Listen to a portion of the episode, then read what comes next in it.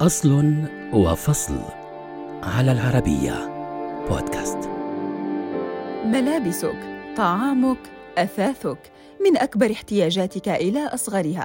أصبح بإمكانك شراؤها عبر الإنترنت اليوم وأنت جالس في بيتك دون أن تخطو خطوة واحدة نحو الأسواق.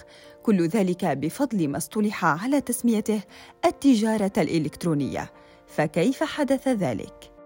تعود نشأة التجارة الإلكترونية لعام 1979 من قبل رجل الأعمال مايكل ألدريتش في المملكة المتحدة، حيث كان قادراً على توصيل تلفزيون محلي معدل بجهاز كمبيوتر عبر خط هاتف لإنشاء نظام اتصال من شركة إلى شركة، وقد تم بيع النظام بعد ذلك في المملكة المتحدة وأيرلندا وإسبانيا.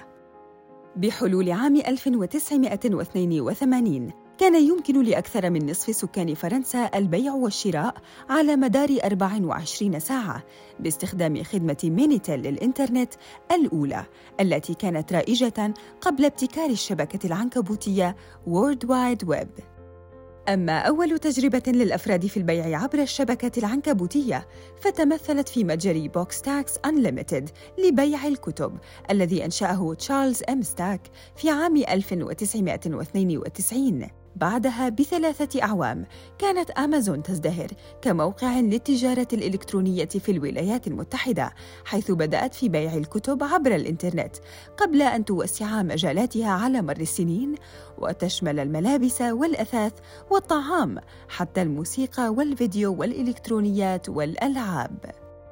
خلال الفترة ذاتها أطلق رجل الأعمال الأمريكي بيير أوميديار إي باي كشركة عالمية للمزادات والتجارة عبر الإنترنت وكانت تقدم خدماتها للبائعين الأفراد والشركات الصغيرة في جميع أنحاء العالم. في عام 1998 ظهرت نتفليكس كمتجر إلكتروني لتأجير أقراص دي في دي بالبريد وقامت بتغيير قواعد اللعبة في سوق تأجير الفيديو قبل أن تتطور لشكلها الحالي.